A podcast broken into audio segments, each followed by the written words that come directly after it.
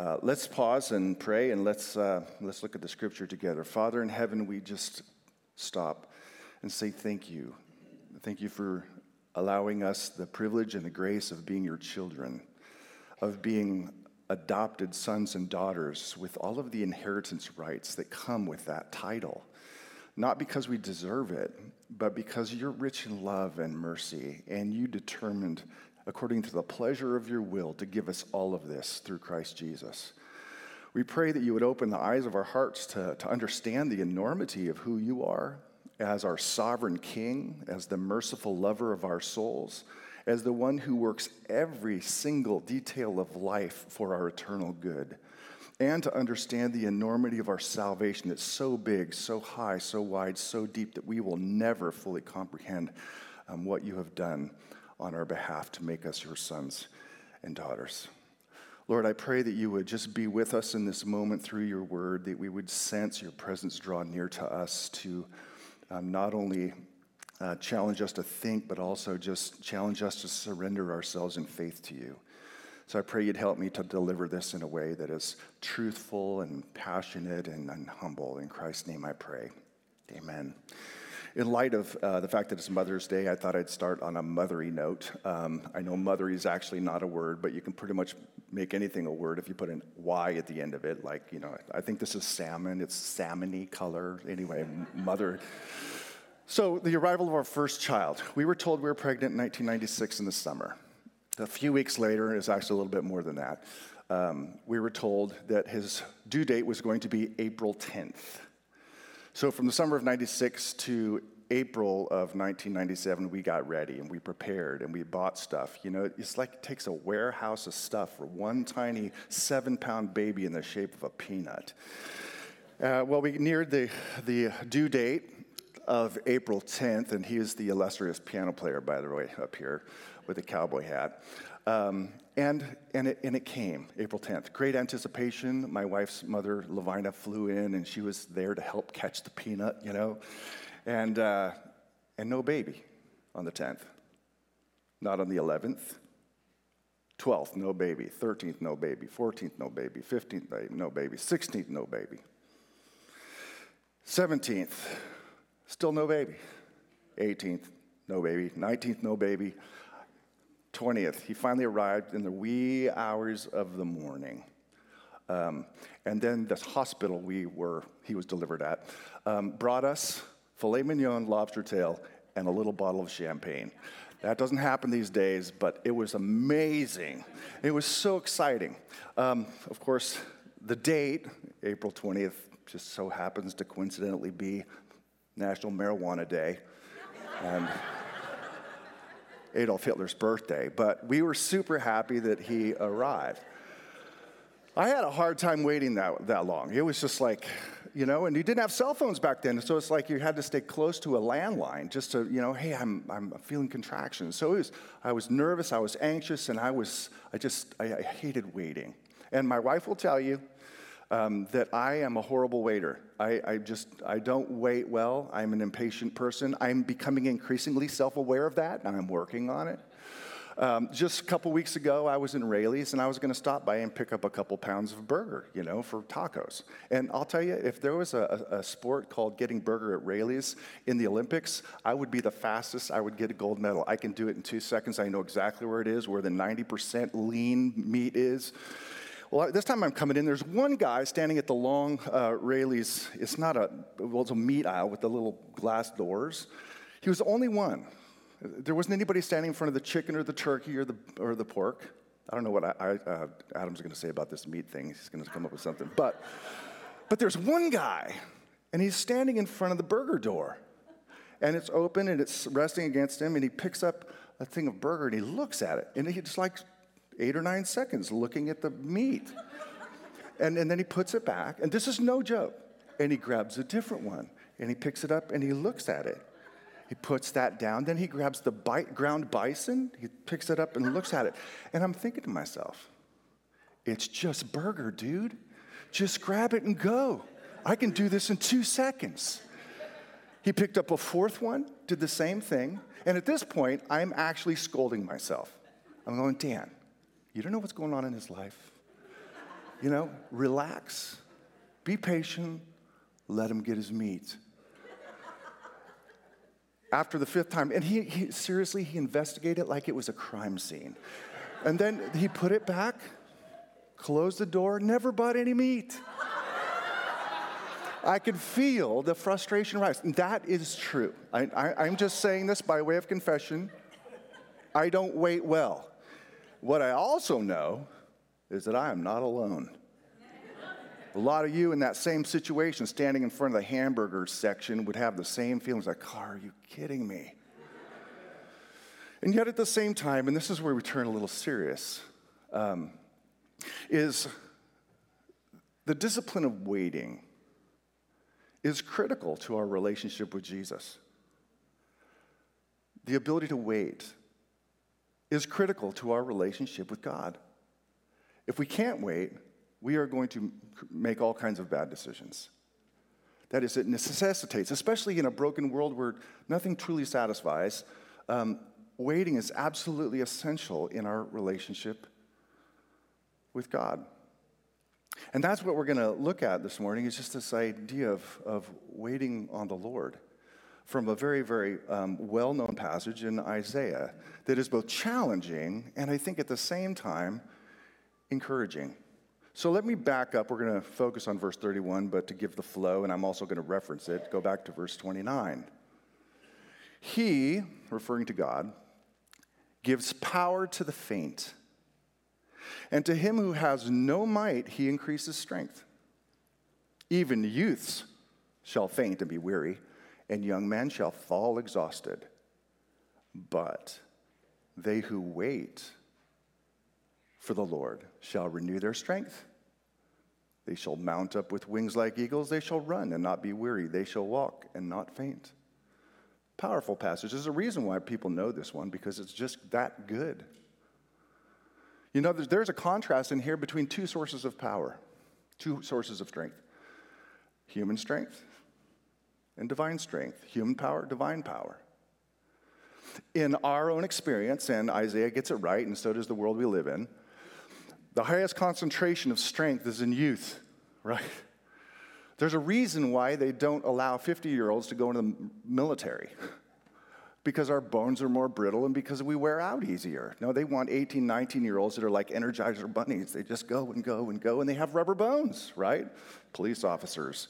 You don't like bring a police officer in at the age of 60. No, you need a young guy who's hopefully not dumb, but you know, it's got a lot of strength.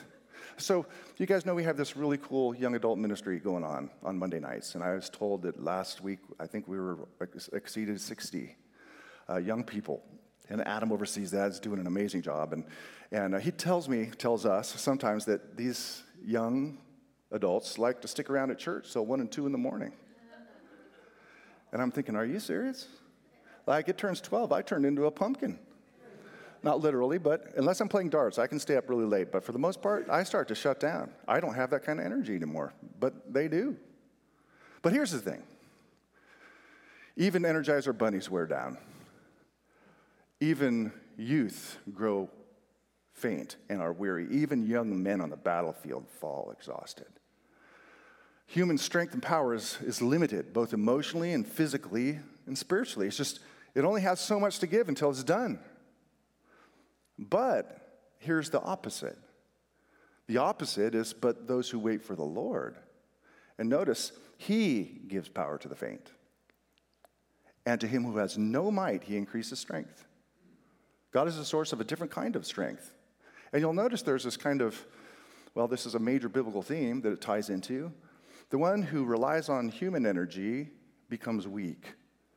And the one who relies on divine energy or grace is made strong.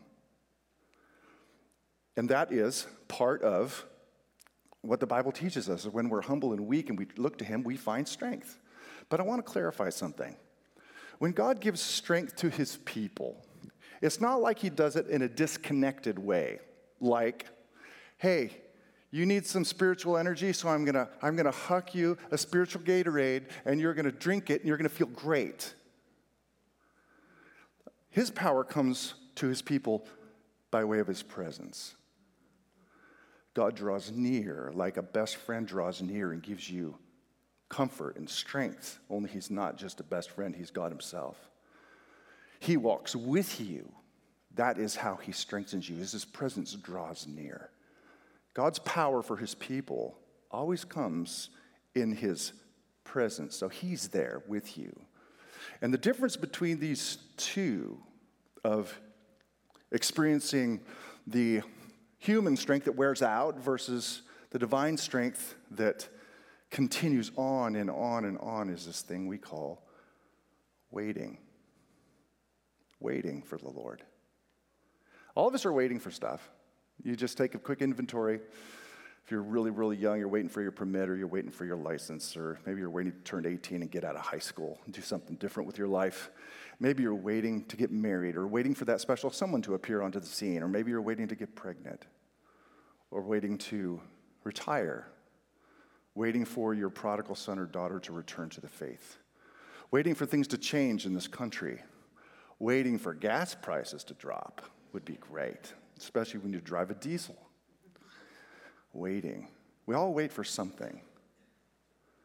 But the question is, we don't just wait for something we wait for the Lord in our circumstances. There's, there's a, there's a, there, that, that, that's very, very important. We're not just waiting for the situation to resolve itself. I mean, many people, that's exactly what they're waiting for. Is I just, I'm waiting for the resolution to my health issue, whatever it is. Rather, I think what this teaches us is that we are waiting for the Lord to resolve those situations in the way He sees fit, and we're willing to wait for Him. And as we do, He strengthens us. Noah, for example, good, good, good illustration. Noah's on that boat for darn near a year. And we're told the mountains were already showing. The, the dove had already come back to the ship or to the boat with a little green branch in its mouth. He knew there was dry land. And yet he waited and waited and waited, not for the circumstance to change. He waited until the Lord said, It's time to leave. We wait for the Lord in our circumstances, and as we do, He strengthens us. So, what does it mean then if, if we can access and experience God's presence in our life as we wait for Him to resolve the situation and follow His word in the process? How, how do we do that? What does it look like to wait? Let me just offer two things of what I think it absolutely means to wait. Number one, it means that we trust Him. You can't wait for something you don't trust or don't believe. Wait is essentially the same word as hope. And hope is essentially the same word as faith leaning forward. So you have this passage in Hebrews that talks about faith. Faith is the assurance of things hoped for. It's leaning forward faith, or as they preached earlier this year, forward faith. So essentially, waiting, hoping, and believing are all variations on the same theme. Bottom line, if you, you're not going to wait for it if you don't believe in Him, if you don't trust Him. There's a reason why we adults don't stay up on Christmas Eve until 2 a.m., which would actually then be Christmas morning, waiting for St. Nick to slide down the chimney. And you know the reason. I'm not going to say it in case there's little young believers still out there. You don't wait because you don't believe in Him. But when we believe that God is not only there, but He is passionate, faithful, good in all of our circumstances, and that we trust Him to resolve those things in a way He sees fit and for our good, if we believe that, then we're willing to wait. But when we give in to doubt, disbelief, well, then we tend to take shortcuts and we tend to take things into our own hands and we make a mess of things. That seems to be kind of the background of this text. This question that, that Isaiah the prophet asks of the people Why do you say, O Jacob, and speak, O Israel? No, those are just names for the people of God, Jacob and Israel. And he's quoting them now My way is hidden from the Lord, and my right is disregarded by my God. Is hidden and disregarded. As if they believed that Yahweh was up there somewhere, like King of Kings and Lord of Lords. He established his throne in the heavens and rules over the gods. But he dealt with the big things of life, like galactic structures and global economies. But when it comes to your health, when it comes to your struggles in marriage, your struggles with sin, well, he doesn't care about that stuff. That's hidden. He doesn't get into the granular minutia of, of life. And when you don't believe that God is in the granular minutia of life and he's not being faithful in those things, well, then that's the area that you're going to compromise. If you're given to doubt, you will compromise rather than I'm going to trust and I'm going to wait. I think one could argue that the big failure in the Garden of Eden was in part a failure to wait. Adam and Eve were made in the likeness of God, and the sense is if they would have passed the test of righteousness, well, they would have secured their eternal son and daughtership, so to speak. The tempter comes along and says, Hey, guess what? I have a shortcut to who you already are and will one day become. Just take the fruit. It makes it a lot faster, a lot easier. Failure to wait led to catastrophic results. Another very popular or old story, same kind of thing failure to wait. Abraham and Sarah said, You're going to have kids. And they were ancient when, when God said that, well beyond the childbearing years. And they waited. And then no baby. And so Sarah said, Guess I have an idea. I have a handmaid by the name of Hagar. You can take her into the tent, and she can have a child on my behalf. Sound like a good idea? Shortcut. Don't want to wait? Oh, they conceived all right and gave birth to a child named Ishmael.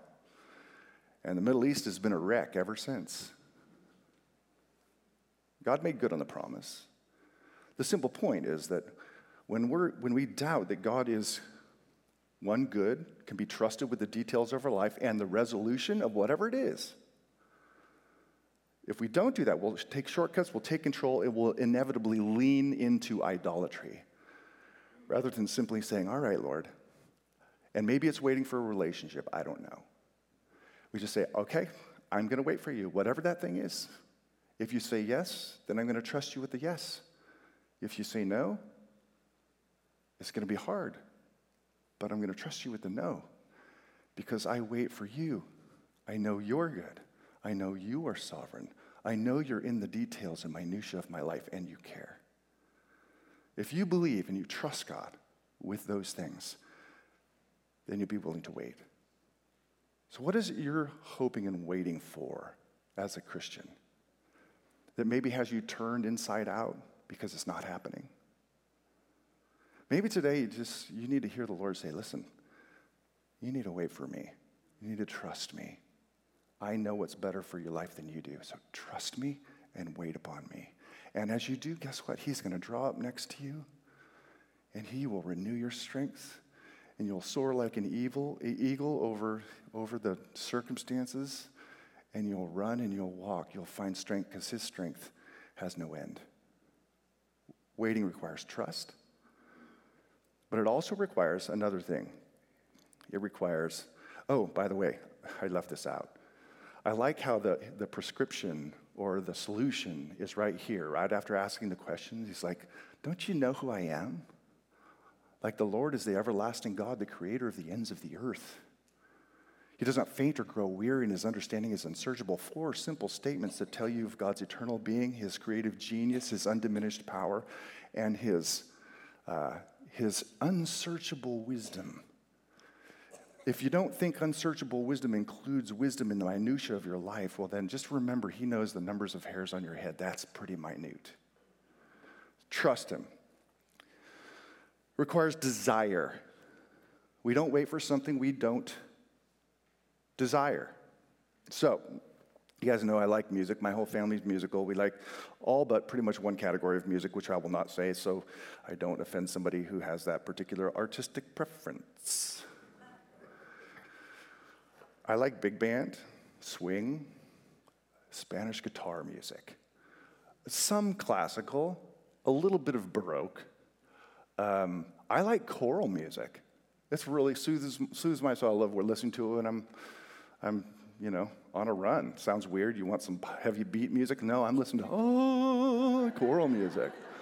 That just gets gets me going. But you know, the fact of the matter is, I also you'll hear in my truck or in my wife's car, you'll hear Country.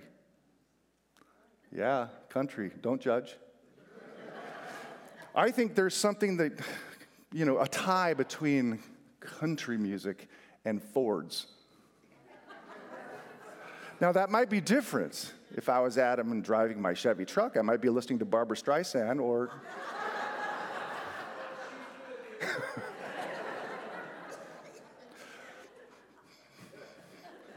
Justin Bieber. Yeah. No, I know. I just went there. He always gets me at the end, so I just have to preempt it. But, point, I digress. Point, so we went through this phase as a family of listening to Florida Georgia Line. And I didn't know this at the time. I just found their music kind of catchy, and then some of their words of some of their songs were pretty good. And I found out later that they actually help lead worship in their churches. And just recently, they had actually Chris Tomlin come and join them on stage and lead this stadium of country music fans in some worship songs. That's kind of weird, but kind of cool at the same time. So, anyway, point being, pre COVID 2019, my wife secured tickets to little, it's not little, but the stadium in Wheatland, you know? And we went, Florida Georgia Line. And uh, in order to get into the place, and there was thousands of people there, you had to go through security. And I'm telling you, the line to get through security was longer than any Disneyland I've ever, line I've ever been in. And we were standing in line, just waiting, circling through like a big, huge, long snake, looking for the shortest line, and then it gets long. And, and everybody, there was nobody upset in that line. Everybody's happy. Why? Because they knew it was going to be that good. And it was really good. There's a reason why we say it's worth the wait. If it's worth it, you'll wait for it. If you don't think it's worth it, you're not going to wait for it. It has to be something you desire, something worthy, something worth it. And there is something immeasurably more desirable than a country music band, and that is the presence of God Himself. Like, it's, it's not the creation that is the most desired treasure or anything in creation, it's the creator. It's not the act of redemption that is the greatest treasure, it is the Redeemer himself that is the greatest treasure. Listen, Jesus didn't die merely to deliver us from our sin. He did that. And without that, the second part wouldn't be true. He didn't merely die to, to take away our sin, He died to give us God Himself. That is the great hope at the end of the Bible of seeing the face of God. And as we wait for Him, we, we experience His strength with us, alongside us, and we're able to commune with Him along the way, along the journey. The people in the scriptures understood the treasure, who the treasure was. Whom have I in heaven but you? And on earth there is nothing I desire besides you. That's the heart of a Christian. That's the heart of a believer who's tasted and knows that God is, is good. Paul understood this as the God made flesh. When he got to preach, he didn't call his preaching preaching of hell, fire, and damnation. Now, there is a hell and there is judgment. But he calls the preaching of Jesus the unsearchable riches. No matter how far I go, I can't come to the end of it. He's so unsearchable in the riches of who he is. Which is why he could confess and say something like this. He could say, I count everything, all of, all of my past and all of my present, everything is lost because of the surpassing worth. You wait for it because it's worth it. Knowing Christ Jesus, my Lord. And in him, to know that we not only get the truest treasure, which is God Himself and Christ Himself, but ultimately a whole new creation, right back to Isaiah 65, same book, where it says, Wait, for behold, I create a new heavens and a new earth, and the former things shall not be remembered or come to mind. Waiting for the Lord, which leads to strength from Him, not from humans, or not even from your own soul or your own body, requires trust and it requires desire. Now, you might be here going, I'm having a hard time with both those things. And I think most of us at different points do. It's because there's, you know, we live in a place where there's a lot of marine fog comes in, and on a nice clear day like today, you can look over and see Mount Diablo or Twin Sisters, and you can look up and it just looks glorious. But then when the marine fog rolls in, it's like you just can't see that stuff. It just looks dreary and dark. I remember weeks at my parents' house where it'd be like that in the wintertime. It's like, man, it's just the sun never comes out. We called it the creeping crud, just fog that stayed forever. That happens spiritually if we're not careful, where the fog comes in, and all we can see is really the things right in front of us. And what we really need to do is have the skies cleared. And for us to see the majestic mountains of God's love and His mercy and His power, His sovereignty, His promises. And the way we do that is, you know, simple things like we gather together as a church and we sing songs about how great He is. One of the reasons I open my Bible in the morning is, is not just because I need to check it off my list, I need to clear the air and I need to see the mountains again. Uh, one of the reasons we gather together in small groups is to discuss how great God is and how we're supposed to live in light of Him. That is the habitual way that God has granted to us to clear the air so that we can remember, ah, I do desire you above all else. And ah, you are worthy of trust. And in those two things, learning what it means to wait. So, what is that thing you're waiting for that you're pining about? And let me ask you are you willing to surrender that to the Lord in terms of yes and no and simply wait for Him because He's good? Are you willing to trust Him and desire Him even above that, whatever thing it is that you're hoping is going to happen? Because when you do, we're promised that your strength will be renewed and you will run and you will walk and you will fly. Let's pray. Father, we thank you for who you are, for your promises. Thank you for bur- bearing the burdens of, of our lives. You tell us over and over cast our burdens on you, not with a guarantee of how they're going to work out, but you just simply cast your cares upon me. And that's what we want to do, Lord, so that we can truly wait for you in the small things and the big things in life. And we pray this in the holy name of Jesus. Amen.